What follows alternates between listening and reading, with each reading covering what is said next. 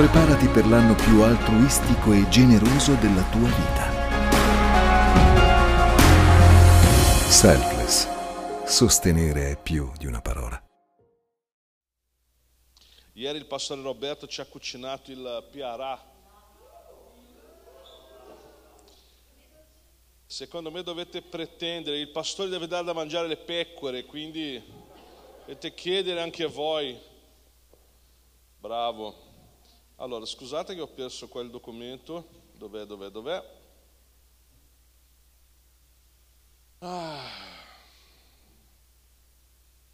Benissimo.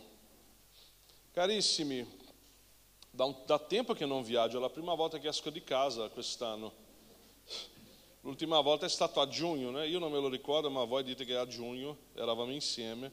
Quindi si, si vede che ogni volta che esco di casa vengo a Verona, né? perché l'ultima era Verona, la seconda qua. Benissimo.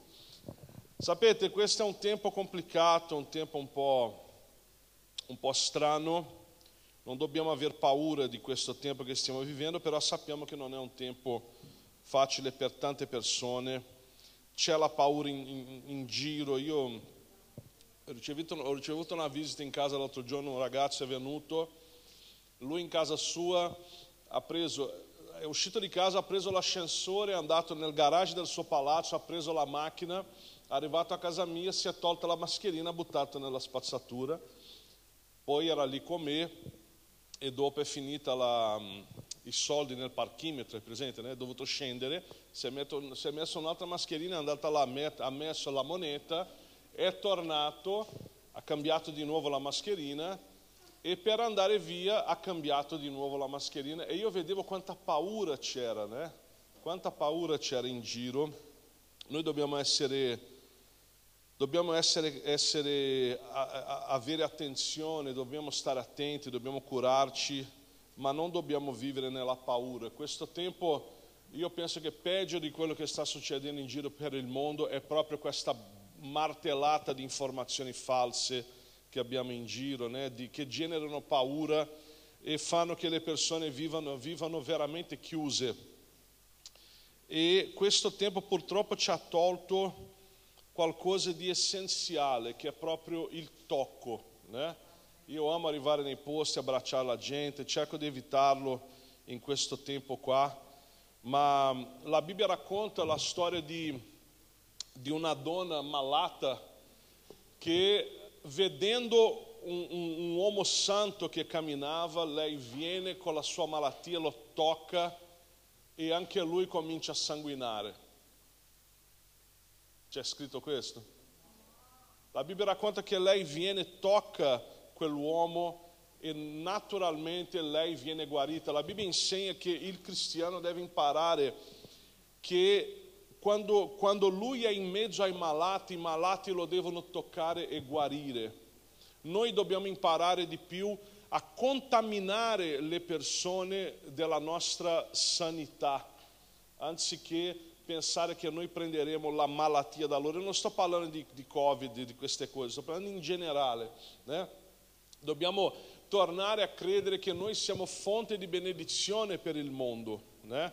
Il mondo non può vedere una chiesa impaurita, non può vedere una chiesa che non confida più nel Dio vivente e che mette sempre il proprio sguardo in quello che sta succedendo, in quello che i medici stanno dicendo, in quello che sta accadendo nel mondo una cosa è certa, ogni volta che il tempo si è fatto difficile, la Chiesa di Gesù è cresciuta.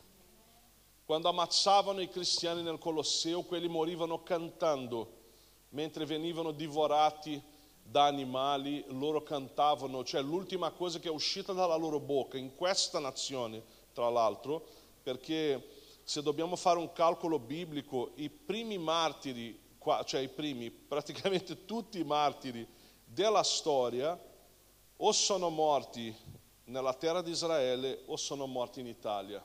Questi due paesi hanno un legame molto forte e quello che voglio portarvi oggi, ho sentito una cosa l'altro giorno che ha, che ha veramente chiamato la mia attenzione, è, c'è già troppa gente che ci picchia dalla mattina alla sera, né? c'è già troppa informazione che ci fa del male tutti i giorni è un tempo dove almeno io sto cercando di incoraggiare la Chiesa e di far di riaprire i nostri occhi verso qualcosa che è, che è la verità della Bibbia. Dio ci ama, Dio ci vuole benedire, Lui lo farà. Amen? Quindi oggi noi parleremo proprio di questo. Sarò veloce, entrerò dritto nell'argomento, ma noi parleremo proprio di tempi difficili, di tempi neri. Amen? Ci siete? Partecipate da dietro le mascherine così non mi sento... Sono io che ho dormito con Simone, voi state bene tutto ok, caro, non russa neanche poverino. Io, ti ho, io ho russato durante la notte, ti ho svegliato, no? Ah, perché ogni tanto quando dormo mi arriva una cuscinata così mi sveglia mia moglie che cerca di dire oh girati di là perché stai russando. Comunque questi sono altri argomenti, a tempi difficili anche per mia moglie, quindi andiamo direttamente là. Aprite la Bibbia con me nel Salmo 92 al capitolo 1, eh, versetto 1. 92, versetto 1. Dice così, canto per il giorno del sabato, ok? È bello celebrare il Signore, cantare le tue lodi, o oh Altissimo, proclamare al mattino la tua bontà e la tua fedeltà ogni notte. Amen. È bello celebrare il Signore e cantare le tue lodi, oh Altissimo, proclamare al mattino la tua bontà e la tua fedeltà ogni notte. Qua è interessante vedere come l'autore eh, parla di bontà al mattino e di fedeltà alla notte. La stessa cosa poi succede un fatto simile nel Salmo 30, nel versetto 5, dice così, poiché l'ira sua è solo per un momento, ma la sua benevolenza è per tutta una vita. La sera ci accompagna il pianto, ma la mattina viene la gioia. Qua la Bibbia sta facendo una relazione due volte durante i salmi dicendo che la notte indica tempi difficili, tempi neri, tempi bui, ok? E la Bibbia dice che i tempi bui esistono. Gesù stesso ha dichiarato e ha detto nel mondo avrete tribolazione. Gesù non ha detto magari succederà, no, avrete tribolazione. Quindi non è una questione di, di se, ma di quando. Succederà a me, a te e non solo una volta. Succederà ancora, ci saranno ancora problemi. La, vita, la, la Bibbia non ci ha mai promesso una vita senza problemi, una vita senza paura, una vita senza difficoltà. Questo non c'è nella Bibbia, non c'è, non c'è. Incluso, ti faccio un esempio, quando, quando il diavolo stesso chiede a Gesù di vagliare la vita di Pietro, Immagino la faccia di Pietro, che Gesù guarda e fa Pietro, Pietro. Quando Gesù dice il nome di qualcuno due volte, è come faceva mia nonna. Mia nonna quando diceva il nostro nome due volte, è che stavamo per prendere, abbiamo commesso qualche... Abbiamo fatto qualcosa che non andava, né? Lei, Julin, Julin, vieni qui. Quando diceva Julin, Julin, aveva almeno la ciabatta in mano. E Gesù guarda Pietro e fa Pietro, Pietro il diavolo mi ha chiesto di vagliarti. Immagino Pietro che fa, e tu hai detto di no? No, no ho detto di sì, caro. Vaglia permessa. Ma allora almeno verrai con me, ho pregato per te, buon viaggio. E quando ti convertirai, guarda cosa dice Gesù a Pietro, quando ti convertirai. Immagina che tu sei lì, seguace di Cristo, sei stato con Lui tutto il tempo, hai dormito con Lui, hai camminato con Lui, hai sentito tutte le sue prediche e d'un tratto quello ti guarda e dice quando ti convertirai? Fa perché non sono convertito? E Gesù sta dicendo tu pensi di essere convertito, ma io ti farò passare una bella situazione che ti insegnerà la vera fede. E allora quando ti convertirai, per favore rafforza anche i tuoi fratelli. È come se Gesù stesse dicendo, guarda, siccome non ho voglia di fare questo lavoro 12 volte, fai così, lo faccio su di te. Quando ti converti, mi fai questo favore, spiega agli altri, fallo tu per me. Né? Questa è la funzione della Chiesa, esistono dei tempi dove la Bibbia sta dicendo che la notte è qualcosa di di, di, che, che, è relazionata a un tempo difficile, a un tempo buio. Noi stiamo vivendo un tempo così oggi. E io ti faccio una domanda. Se noi non impariamo a lodare Dio nel tempo difficile, chi consolerà il mondo? Chi dirà al mondo che ce la possiamo fare. Quel tipo lì su internet, ce la facciamo, magari, ce la faremo, quello che è virale, che tutti hanno visto su YouTube, su, né? sulle varie cose, ce la faremo. Non basta gridare ce la faremo, ce la faremo, vediamo, magari chi ha gridato ce la faremo è morto. La Bibbia non dichiara questo, la Bibbia dichiara che noi abbiamo la vittoria in Cristo e noi amiamo dire a squarciagola che noi avremo la vittoria in Cristo, ma ti faccio una domanda, se tu hai una vittoria perché hai combattuto una? Una battaglia. Ho letto una frase da cioccolatino che mi ha fatto pensare, perché era proprio una frase da cioccolatino, sai che le frasi ad effetto non mi impressionano molto ma eh, eh, eh, questa proprio ci ho pensato perché c'era una foto di un cavaliere tipo di quelli medievali, sai, crociato, lui era inginocchiato con la sua spada, tipo questo guerrierino del Sabbath, né? che ha la spada così, con le ginocchia per terra, però la sua armatura era tutta ammaccata, tutta bucata, tutta sporca, tutta fuori forma, era, era un disastro la sua armatura. E c'era scritto, un cavaliere che non ha una maccatura sull'armatura non ha mai visto da vicino la guerra. E a che cosa serve questa persona? Noi amiamo dire io posso ogni cosa in colui che mi fortifica, ma Paolo quando ha detto questo era in prigione. La gente pensa io posso ogni cosa in colui che mi fortifica e comincia a dichiarare questo, io posso ogni cosa. Questa frase non sta dicendo che tu vivrai una vita felice tutti i giorni. Non è così. Paolo dice dalla prigione io posso ogni cosa in colui che mi fortifica. Lui analizza la sua vita, da dentro la prigione lui analizza la sua storia e realizza che durante la sua vita è stato lapidato, ha naufragato due volte, è stato arrestato. Pensa, Paolo perseguitava la Chiesa. Quando lui si converte, quelli che lui era capo loro, tra l'altro, quelli che perseguitavano la Chiesa cominciano a perseguitare lui, perché lui praticamente era, era, si era convertito. La Chiesa non lo voleva, quindi adesso non lo vogliono di là e non lo vogliono di qua. Né?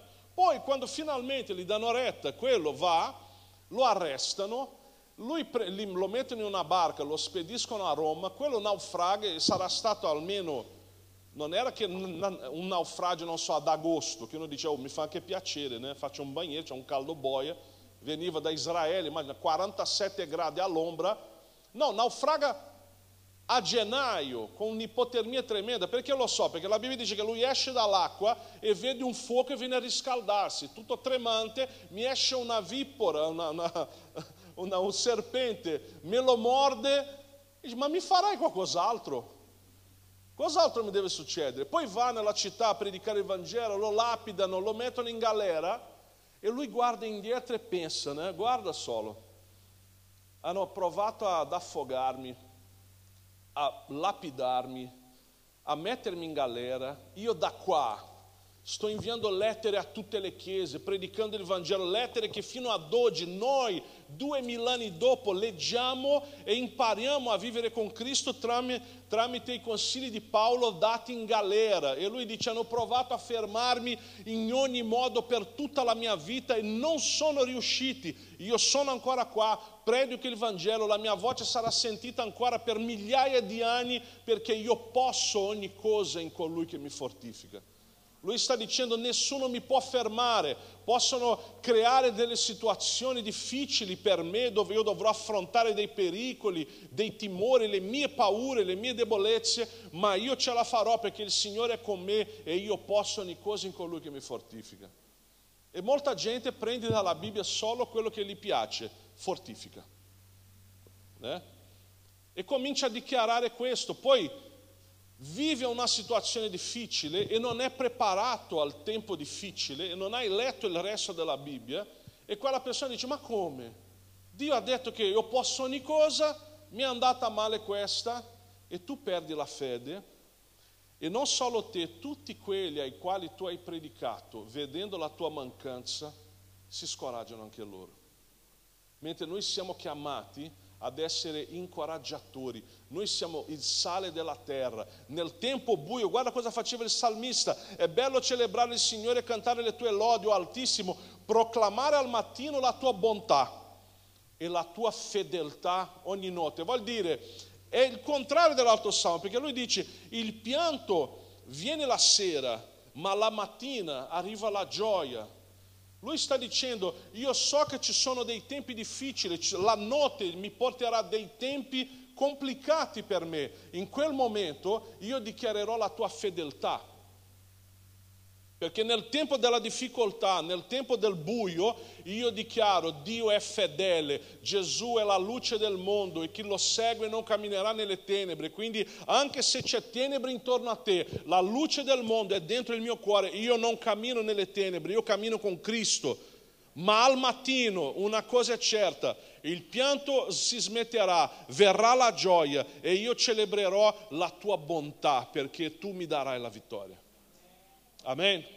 Il Salmo dice questo, ho imparato. Infatti Paolo quando dichiara io posso ogni cosa in colui che mi fortifica, lui guarda e dice ho avuto abbondanza, mancanza, sono stato nella ricchezza, nella povertà, sono stato in ogni situazione possibile e immaginaria. Vai a leggere quel passaggio intero dove lui spiega tutte le cose che ha vissuto e dice perciò io oggi dichiaro che io posso ogni cosa in colui che mi dà forza. Nessuno mi ferma. Non è una questione di non avere timore.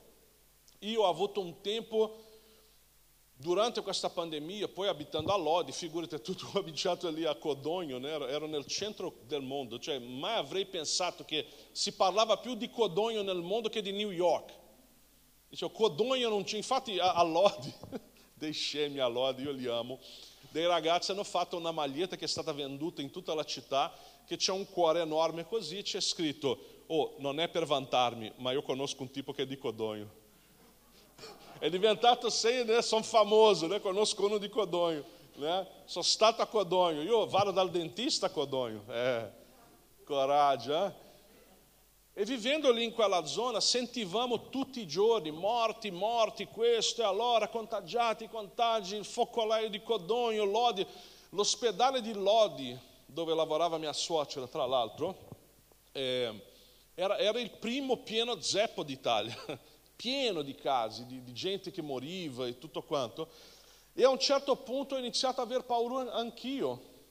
E, e scendendo a fare la spesa andavo, che guardavo la gente come se fossero, sai, dei, dei, dei zombie, né? delle cose, intimorito.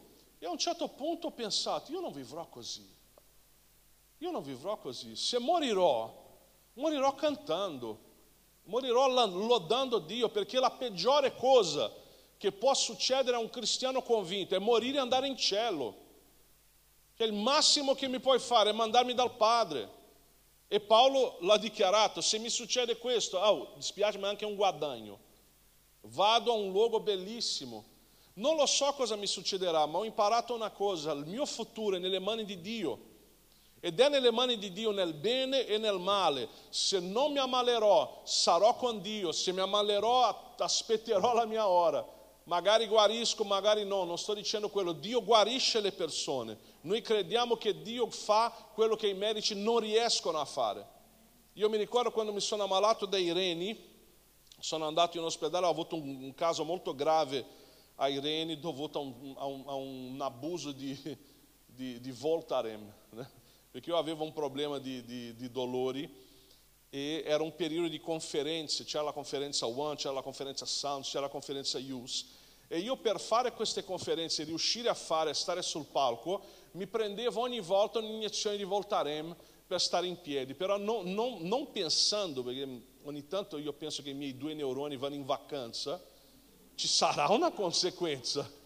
C'è una droga che non ti fa sentire più dolore, tu riesci a fare qualcosina poi ti farà di male, no? Ho quasi ucciso i miei due reni e sono arrivato in ospedale in una situazione veramente brutta e grazie a Dio, Dio mi ha messo in mano a uno dei più grandi specialisti al mondo, che è il dottore Pietro Napodano. Io poi l'ho cercato su internet, è considerato il secondo ricercatore al mondo su questa malattia ai reni.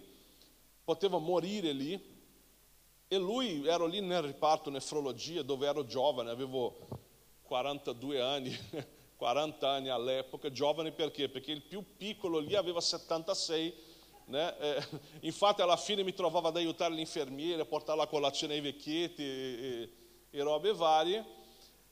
E a un certo punto questo medico mi guarda e fa, amico, ma tu stai da cane proprio, ma sei sempre lì. Perché io per raccontare, poi io sono uno che racconto battute, che rido, che faccio macello, che mettevo la musica e tutto. E dice, ma io non capisco come fai a stare con questo buon umore in ospedale, in uno stato che ti trovi, che non so come andrà a finire. Io spero di riuscire a, a sistemarti, ma non ti garantisco.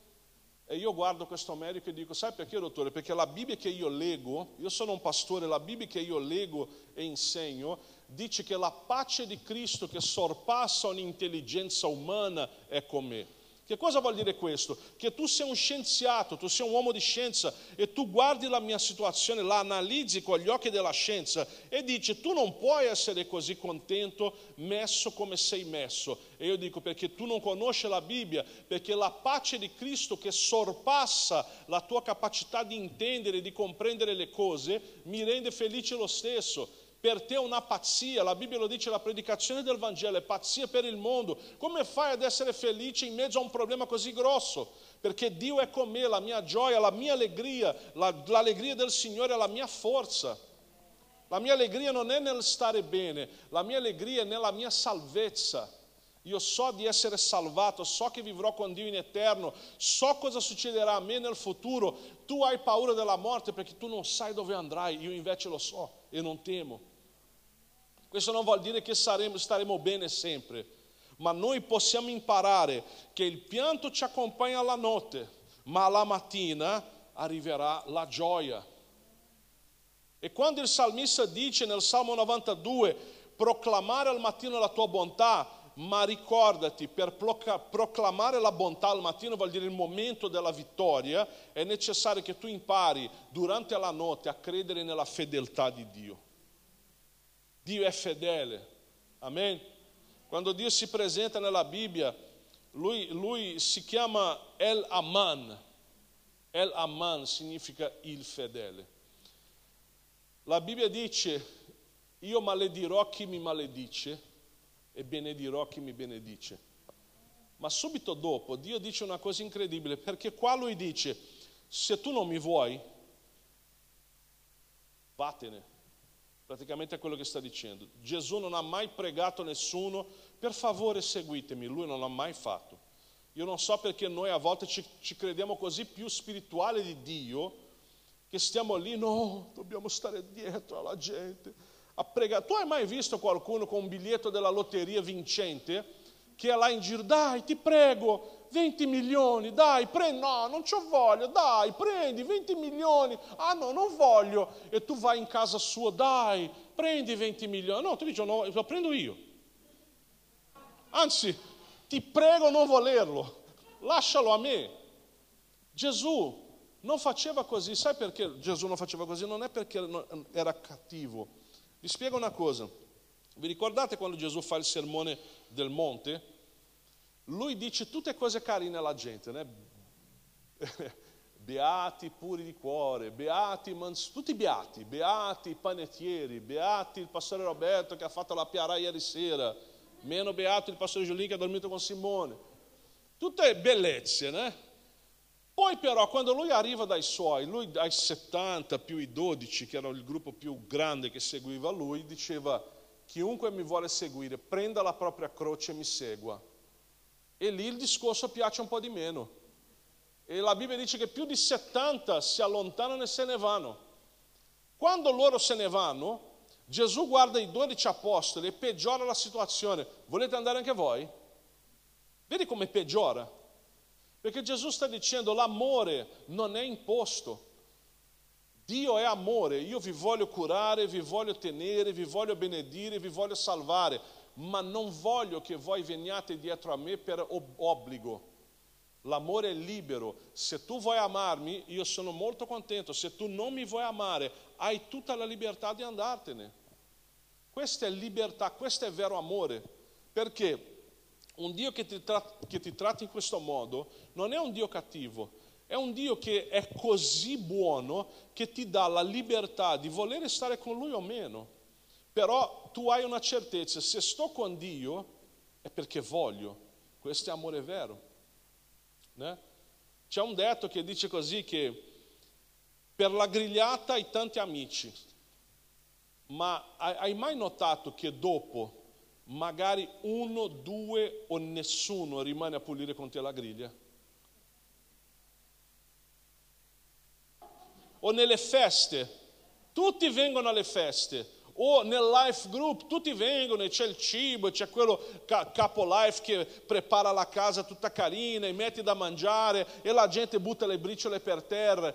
Quante volte ti hanno detto io rimango dopo il life per aiutarti a pulire casa? Noi siamo fatti così, dobbiamo imparare ad essere più amorevoli nei fatti, perché Dio sta dicendo io non voglio che tu mi segua per la paura di andare all'inferno, voglio che tu mi ami, l'amore non può essere imposto, deve essere libero, perciò io ti do questa libertà, io ti do la libertà di andare via, perché tu sappia che se rimani, rimani solo perché hai voglia di rimanere. Né? È la stessa cosa con i matrimoni, con le relazioni. Esiste questa, questa bugia fasulla che ah, quello mi completa, nessuno mi completa. Ah, ho trovato la donna che mi completa, perché eri mancante. Gesù, guarda, Dio nella Genesi ha creato l'uomo alla sua immagine e somiglianza. Dio non ha creato l'uomo mancante. L'uomo era già completo senza la donna e la donna era già completa senza l'uomo. Anche se Dio ha detto alla donna, io farò un aiuto per te, una compagnia per te, un qualcuno che sta insieme a te, ma la donna è completa in Dio, l'uomo è completo in Dio. Non devo trovare nessuno che mi completa. Io senza mia moglie vivo uguale, tale quale. Se lei va a viaggiare un mese, due, io cucino, lavo, stiro, pulisco la casa, me la cavo, vado avanti con la mia vita. Se io muoio, mia moglie piangerà un sacco, ma, ma tantissimo, sarà una roba terribile non so come farà a sopravvivere, ma sopravviverà. Sai perché? Perché lei non ha bisogno di me io non ho bisogno di lei. Questo non è bisogno, non è amore. Bisogno è bisogno. Anche la parola bisogno è brutta. Bisogno, che parola orrenda. In portoghese la parola bisogno vuol dire qualcosa di, di, di, di macabro, di, brutto. È strana sta cosa, né? Bisogno. Prima volta che l'ho sentito, che razza di parola brutta è. Capito? L'amore è, è, è, è, regalato, non è preso con la forza. Né? E quindi noi dobbiamo credere che il Dio che ci ha amato così, ah no, stavo dicendo mia moglie, mi sono anche dimenticato. Quando io penso nel fatto che noi non abbiamo bisogno dell'altro, uno mi fa, ma allora perché siete insieme? Perché vogliamo. C'è cosa più bella nel mondo di non dipendere da nessuno e stare con te solo perché ti amo? Capisci? È una certezza, è una garanzia. Nessuno mi obbliga, neanche me stesso, nel mio cuore. Io sono con te perché mi piace chi sei, non quello che mi dai. Dio vuole questo da noi. Dio vuole che noi cominciamo a imparare che nella sera può arrivare un po' di pianto, ma scusa, se ti capita un po' di notte, non sai aspettare il mattino? Non sai confidare in me? Cioè il tuo amore dura solo durante il giorno? Esistono molti credenti diurni. Sono credenti di 12 ore, né? magari dalle 6 alle 7, dalle 6 alle 6 mettiamo così, dipende da che ora ci troviamo, se è primavera, se è estate, no? dalle 6 del mattino alle 6 di pomeriggio sono credente, dalle 6 di sera alle 6 del mattino mi sconverto perché c'è notte, né? Però la Bibbia ci dà una promessa interessante. Guarda come la somma della sua parola, come dice il Salmone là nel Salmo 119, dice la somma della tua parola è la verità. Isaia 45, 3 dice questo, io ti darò i tesori nascosti nelle tenebre Guarda questa frase, io ti darò i tesori nascosti nelle tenebre, le ricchezze, le ricchezze riposte in luoghi segreti, affinché tu riconosca che io sono il Signore che ti chiama per, do, per nome, il Dio di Israele. Dio sta dicendo, ci sono dei tesori che ho nascosto proprio nelle tenebre, Sai perché? Perché il, i, i credenti del giorno non lo vedranno.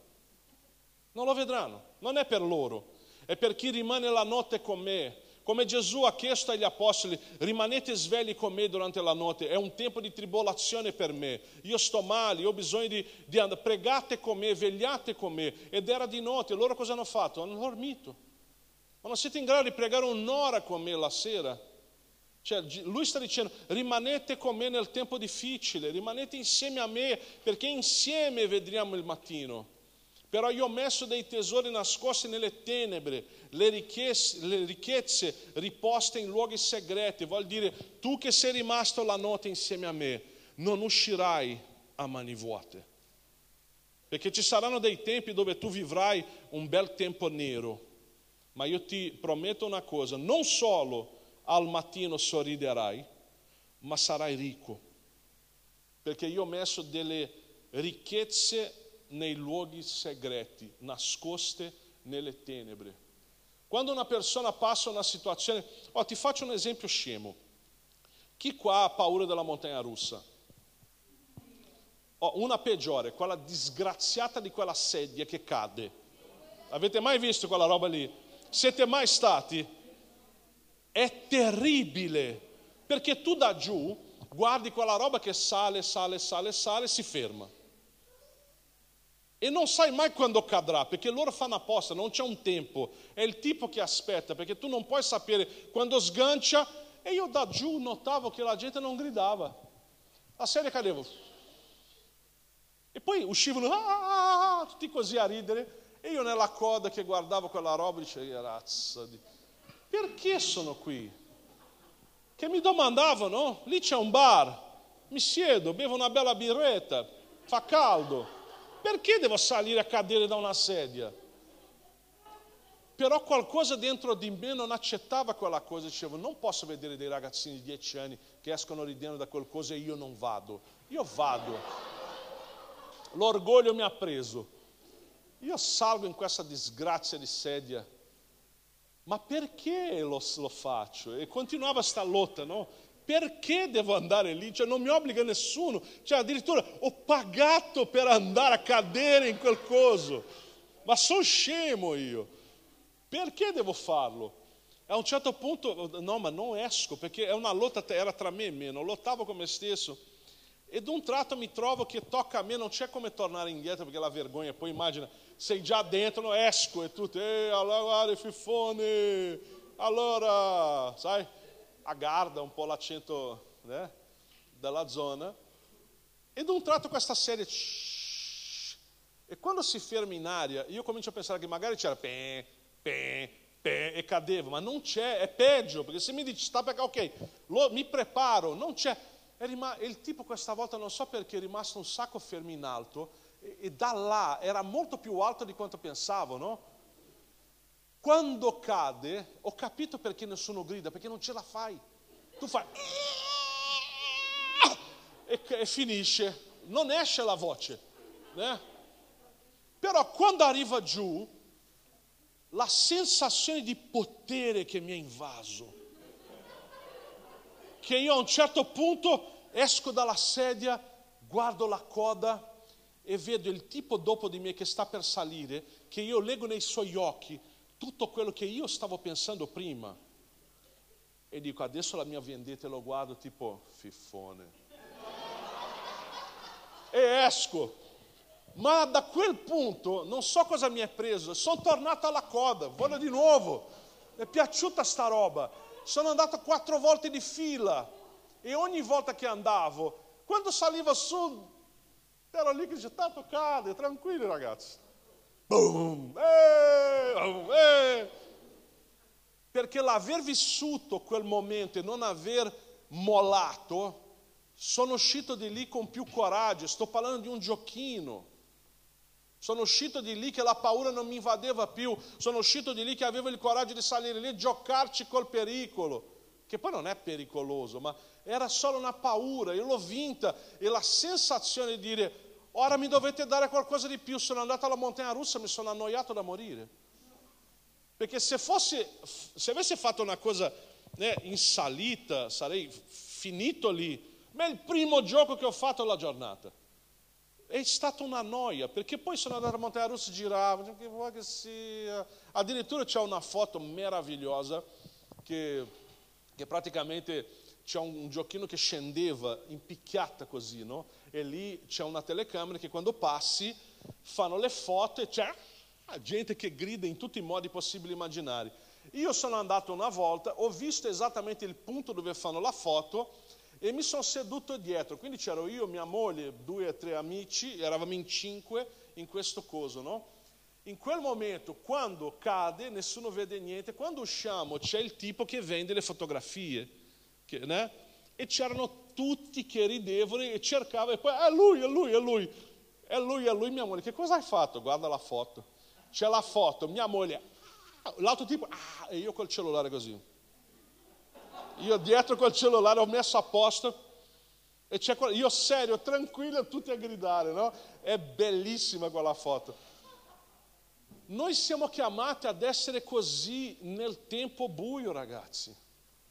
La città di Verona, i tuoi amici, i tuoi parenti, i tuoi colleghi di lavoro hanno bisogno di vedere che tu non hai paura, che tu che conosci Dio sei preoccupato, non sei un, un, uno stupido, tu sei lì che ti curi, che ti metti la tua mascherina, che prendi le tue, le tue né, eh, prevenzioni, ma tu sai che il Signore è con te e che c'è un tempo difficile per tutti quanti, anche per i credenti, ma io una cosa che tu non hai, ho Gesù nel cuore, non ho paura della morte, non ho paura del virus, so che posso ammalarmi, ma io credo che anche se fosse, Dio mi può guarire e se non lo facesse, io andrò con Lui in eterno. E allora? È solo paura della sedia che cade. Non c'è nulla che ti può fare del male vero. Non c'è nulla che può distruggere la tua vita. Dio è con te. Dio è con te. La prova, Giacomo dice nella lettera di Giacomo, capitolo 1, credo sia versetto 12, non sono sicuro, ma è Giacomo, fidate, l'ha detto lui. Lui dice: La prova della vostra fede produce costanza. Ok? La cosa assurda è che dopo questo Giacomo dice la costanza compie l'opera sua in voi. E tu dici, ma scusa, non è la fede che compie l'opera in noi? No, è la costanza.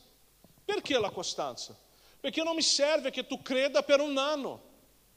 Non mi serve che tu abbia una grande fede durante il giorno e alla notte non credi più. Non mi serve che tu spacchi e conquisti il mondo per sei anni, né?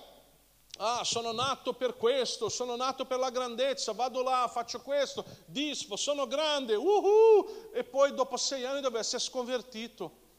Non serve a niente. Giacomo dice è bello avere fede, ma la costanza compirà un'opera in te. Magari è meglio che tu creda un pochino meno se vuoi, perché Gesù ha detto guarda, una fede come un grano di senape, basta, per fare tanto.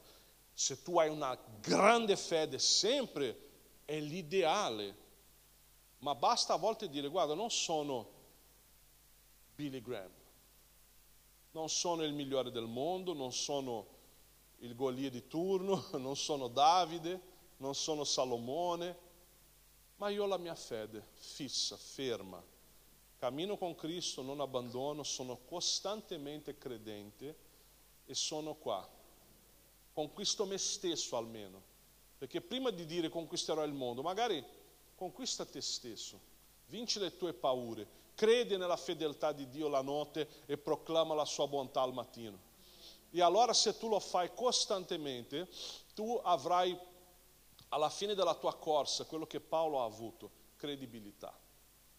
Quando tu racconterai alle altre generazioni, la fede è così, la gente non può fare altro che ascoltarti perché la tua vita è coerente con quello che tu dici. Capito? E quindi è, è, è pazzesca questa cosa perché è, quando raccontavo la storia dei miei reni, io sono stato in ballo con questa roba due o tre anni più o meno, sono stato ricoverato mille volte. C'è stata una volta che eh, sono stato due mesi in ospedale e stava arrivando il Natale. Il problema era tipo il 23 dicembre il problema è che se non mi liberavano il 23, per una regola dell'ospedale poi tremenda, se entra il 24, tutto si ferma e ti possono, anche se tu sei guarito, ti possono dimettere solo il 3 gennaio. Cioè, devo passare le feste in ospedale, faccio un macello qua, metto una griglia in mezzo alla salone di entrata, mi chiamo tutti gli amici qua, distruggo questo ospedale e mi hanno liberato. È stato, è stato una, una lotta, è stata una lotta. Però io avevo gli incontri con Sounds e, e i ragazzi di Sounds, Simone è più, più, più nuovo con noi, ma Greg, i ragazzi che mi accompagnano da sempre, loro venivano in un ospedale, siccome noi provavamo il giovedì, io prendevo tutti i giovedì sera per sedermi con loro, parlare con loro e arrivavano in 30, eravamo in 35 nel gruppo di loro più o meno, e arrivavano tutti in ospedale e io scendevo nel salone, ci sedevamo lì, facevamo gli incontri lì in mezzo all'ospedale con tutti che vedevano, né? parlavo con loro. A un certo punto Greg mi guarda e fa, ma pastore dai, stai tranquillo, sei qua, pensa a guarire, non preoccupati di fare incontri con noi. Detto, ma perché no Greg? No, perché non, non è necessario, ma non faccia per necessità, faccia perché mi piace. È lui, guarda là, che forte. Ah no, poi ho un bicchiere in mano, vedi che c'è un bicchiere in mano. C'è un'altra col cellulare, ho messo questa su Facebook, ah, che bello. Comunque, ah, che bellezza. è bellissima sta foto, eh? è una figata pazzesca. Comunque, stavo dicendo, ho detto, Greg, non lo faccio per... Togli, togli, se no non ci riusciamo a, a concentrarci. E dicevo, Greg, non lo faccio per necessità, sai perché lo faccio? Ti ricordi, molti anni fa questo, era appena uscito un brano che si chiama Adonai. E quel brano diceva, e anche se il mondo cadrà, lo conoscete? Il mio canto a te andrà, solo te adorerò. È caduto il mio mondo. Allora, sono un ipocrita, sono un bugiardo, cantavo bugia alla chiesa. Io ho detto, anche se il mondo cadrà, il mio canto a te andrà. È successo. Avanti. Devo essere fedele a quello che ho dichiarato alla chiesa di Dio. Perché sennò che razza di ministro sono? Che canto della bontà di Dio, appena succede qualcosa dico che Dio è infedele? Capisci? Dobbiamo essere coerenti, costanti e siamo rimasti lì. Quando questo medico poi che, che è proprio un uomo di scienza, io un giorno ho osato dichiarare a lui, dottore, io credo nella tua capacità, credo nella tua abilità, ho fatto una ricerca su internet, ho visto che sei un grande, ma io credo che Dio userà di te per guarirmi, perché non è un caso che io sia caduto proprio nelle tue mani, né? perché ero con un altro medico. E quando io ero lì, eh, questo medico è il primario del riparto nefrologia di questo ospedale a Milano. Io ero con un altro dottore che curava il mio caso, no? Lui passando eh, eh, per il riparto mi vede vede un uomo un po' più giovane in mezzo a tutti quei vecchietti nel riparto nefrologia e entra curioso. Tu che ci fai qua? Detto, prendo una pizza. E lui, no, so che sei in ospedale, già risposto che ti prendo una pizza, che faccio qua? Né? Guardo la tv, no? Lui fa, no, ma che problema hai? Ho raccontato a lui, fa, che lavoro fai? Sono musicista. E lui fa, ma... Nel senso, è troppo forte. E io lo guardo e faccio, abbassa un pochino, abbassa un pochino. Eh, sono musicista e lui fa, ah, pensa a te, anche a me piace un sacco la musica, sono un chitarrista mancato io, no? Ho fatto il dottore e ho detto, hai fatto bene, dottore. Mio padre mi ha sempre detto, studia medicina e suona, così avrai, avrai soldi per comprare gli strumenti, cosa che i musicisti non hanno, né? Quindi, e lui fa, no, ma le cose che io che io suono e canto, sicuramente non sono cose che fai tu, tipo a me piace Ornella detto, io sono il chitarrista. E lui, no, ho detto, hai sentito il disco questo, questo, questo? Sono io che suono. No, quella chitarra lì sei tu, sono io. E lui, senti, devo fare troppo una cosa, io, eh, non è etico, ma io ti ruberò dal tuo, ti voglio curare io. Ma tu mi puoi dire che è un caso che io vada in un riparto e tu passi lì, mi veda, venga a parlare con me, ti parlo di musica di via Mornella e poi di un tratto tu mi prendi che sei il secondo ricercatore del mio problema al mondo, Dio riserva le cose migliori per i suoi figli e Dio si userà di te per guarirmi. E questo dottore mi guarda e fa, ma va, figurati se l'Eterno si usa di uno come me. Io ho detto, dottore, nella Bibbia ha usato un asino. Lei è uno scienziato, con te sarà più facile, no? Questo dottore, io sono stato il, primo caso nella sua carriera di guarigione da questa malattia. L'unico, l'unico. Quando lui ha aperto i miei esami del rene e ha visto, i suoi occhi si sono riempiti di lacrime e lui fa, Barbosa, ma sei guarito? Poi ha sparato una parolaccia, sei guarito Barbosa? E io ho approfittato subito perché io dichiarerò la fedeltà del mio Dio nella notte e al mattino la sua bontà. E io ho detto, dottore, no, non è assurdo, io ti ho detto, il Dio che sorpassa l'intelligenza di ogni uomo era con me, lui si è usato di te per guarirmi. Io sarò eternamente grato a te, ma tu sii eternamente grato a Dio che ti ha dato l'opportunità di fare questo. Né? Questo medico non è credente, ma lui mi rispetta, perché lui sa che io credo in quello che, che dico. Né? Ma ti garantisco una cosa, dell'altro problema, quello che mi ha portato a prendere Voltaren, non sono mai guarito. Ce l'ho ancora, solo che non posso prendere Voltaren, quindi sento anche gli effetti. né? E allora, vuoi sapere? Chi se ne frega? Capito? Questo è il problema. Ah, ho dei ho un problema. Sì, ho un problema. Non sono morto. Se morirò, sai che ti dico? Per favore, nella mia, come si chiama quel coso lì? Lapide, né? Metti una foto mia così, ó. E scrivi sotto, il pastore Giulin vi saluta e se ne va. E fate una bella grigliata in mio onore, perché va bene. Chi vive con Cristo non muore nasce una nuova vita. Il problema è che noi camminiamo, questo sto estremizzando il discorso, ma il problema non è vivere o morire, il problema è vivere da morti, capito? Vivere da morti oggi, camminare come ammalati già, in questo momento, agendo come degli ammalati che non lo siete senão non sarete qua oggi. Quindi noi stiamo vivendo così. E concludo, perché è finito l'orario.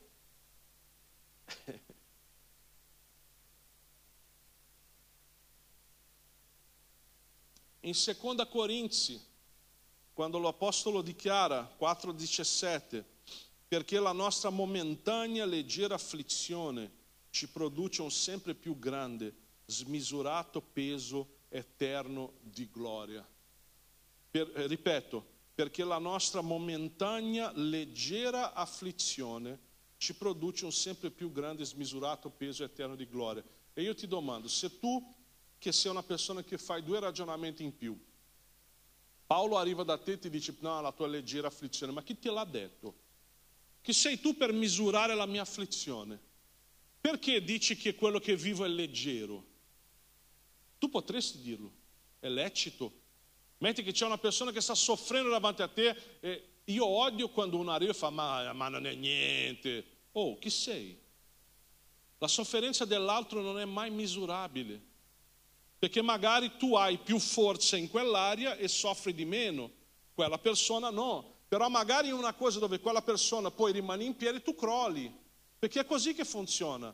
Ognuno ha un punto debole e un punto forte e noi tendiamo ad essere poco misericordiosi con chi ha i nostri punti, chi è debole nei nostri punti forti, ma siamo estremamente misericordiosi con chi ha i nostri stessi difetti. Se tu sei una persona che urla con tutti e trovi una persona che urla con tutti, cominci a giustificare, sì, ma lo provocano, dai. Perché tu hai questo problema, capisci? Ma qua sta dicendo, allora perché Paolo si permette di dire che la nostra afflizione è leggera? Sai perché? Perché Paolo era, era romano. Voi conoscete la bilancia romana? È quella bilancia così con due cose. Quindi tu mettevi la, non so, vai a comprare della carne, mettevano il pezzo di carne qua e mettevano il peso qua. Quando i pesi erano uguali, la bilancia si fermava. E Paolo parlava di quello, perché lui dice, va bene che il tuo peso è grosso, quindi quando tu lo metti sulla bilancia, grande come un toro, 600 kg di peso, lo butti, la, la bilancia va giù. Ma se io arrivo con il peso eterno di gloria, i tuoi 600 kg di toro io ti arrivo con sei tonnellate di benedizione e te lo metto lì, tua, il tuo toro salta per aria perché quello è leggero, misurato, paragonato all'eterno peso della gloria di Dio che è sulla tua vita. Per quello che dico che qualsiasi cosa tu viva è leggero comparato a ciò che Dio metterà di gloria e di benedizione sulla tua vita e anche dopo la tua morte. Così camminiamo da credenti. Amen? Avete capito questo? Io lascio qua questo, non ministrerò questa mattina perché il tempo è veramente finito, ma non era neanche la mia intenzione perché io voglio buttare qua questo seme di coraggio e dirti, anche se magari succederà che durante questo periodo tu ti scoraggerai o tu avrai paura, il coraggio non è l'assenza di paura. Coraggio non è assenza di paura. Coraggio è affrontare la paura. Come un detto che ho sentito una volta, hai paura, vai con paura. Va bene, il, il, la vigliaccheria è fermarsi davanti alla paura. Ma concludo lasciando questa frase a voi. Gesù disse, io sono la luce del mondo e chi mi segue non camminerà nelle tenebre. Mettila. E chi mi segue non camminerà nelle tenebre, ma avrà la luce della vita. Dio vuole che non solo tu cammini con la luce, perché la Bibbia dice che, noi siamo la, che Gesù è la luce del mondo, ma nel Vangelo di Marco dice che noi ora siamo questa luce. Vuol dire che non solo tu camminerai nella luce, ma tu sarai luce per chi non ne ha. E la gente impaurita oggi con il Covid, con la situazione, ti guarderà e prenderà coraggio da te. La gente che non ha fede ti guarderà e crederà vedendo la tua fede. Noi non dobbiamo solo avere per noi, dobbiamo influenzare il mondo intorno a noi, non negando la realtà. No, figurati, non c'è pericolo. No, questa è idiozia, non è fede. C'è pericolo, ma credi che esiste un Dio al di sopra di queste cose. Lui ti proteggerà, Lui sarà con te nella tua casa. Metti la tua vita nelle mani di Cristo. Amen. Noi dobbiamo imparare ad essere luce durante la notte chi faceva così? Voglio darti qua un'immagine da portare a casa. Chi faceva così? Dio. Dio ci ha creato la sua immagine e somiglianza, giusto? Allora, se tu pensi al tabernacolo di Mosè, succedeva che cosa? Durante la notte, la nuvola che era sopra il tabernacolo lanciava un fuoco che illuminava la sera. E di mattina metteva una nuvola che copriva il sole e dava rinfresco. Quindi quando Dio dice tu sei oggi la luce del mondo, Dio sta dicendo tu sei la mia immagine e somiglianza, così come facevo io ai tempi di Mosè, che illuminavo la strada di notte per il popolo e li rinfrescavo durante il giorno, oggi sei tu che hai questa capacità. Nei tempi difficili tu sei luce per la tua famiglia, per i tuoi figli, per il tuo marito, per i tuoi amici. E durante il giorno caldo, che quando la persona sta lì, sai, spossata dalla vita, sudando freddo e tutto quanto, in quel momento tu sei rinfresco. Quando la persona arriva per parlare con te, non trova uno che piange con lui, trova uno che lo incoraggia. Perché è così che Dio fa. Molti di noi abbiamo un'idea che Dio, tu sei là seduto sul marciapiede che piange, eh, la vita è dura e sembra che crediamo in un Dio che non è in grado di cambiare le situazioni, come se Lui ti vedesse seduto a piangere, si sedesse con te e dice, ah sì, lo so, è brutto, vero? Credo che Dio piange. No, no, Lui è rinfresco, Lui si siede e fa figlio, figlia, lo so che è dura, ma ti ho detto di stare con me e al mattino tu loderai la mia bontà. Mantieni la fedeltà nella notte. Alzati e cammina. Tu vincerai alla fine. Amen? Quindi se tu vuoi alzarti un secondo, voglio fare solo, prima di concludere, una dichiarazione di fede concordata. La Bibbia dice che quando due o più sono riuniti nel suo nome, lui è in mezzo a loro e quando noi leghiamo qualcosa sulla terra, quando sciogliamo qualcosa, quello si riflette anche in cielo, ok? Quindi voglio fare una preghiera concordata con questa chiesa dichiarando, Signore, noi crederemo in te nel tempo difficile. Ci siete? Non siete obbligati, ok? Nessuno ti giudicherà se stai chiuso con la bocca chiusa, anzi c'è tanto la mascherina, nessuno ti vedrà, ok? Ma dichiara così come, Signore Dio, io credo nella tua fedeltà. Tu sei El Aman, il fedele. E io dichiaro che in questo tempo difficile tu sarai fedele. Tu custodirai la mia vita. Tu custodirai la mia casa. Tu custodirai la mia chiesa tu custodirai i miei pastori, tu mi custodirai. E io voglio dichiarare che al mattino questo tempo passerà, io sarò più forte di prima e loderò la tua bontà e, e dirò al mondo che durante la notte Dio mi ha protetto.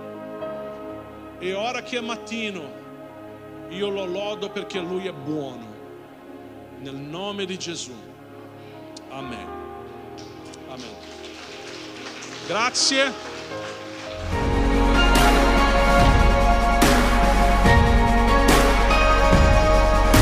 Preparati per l'anno più altruistico e generoso della tua vita.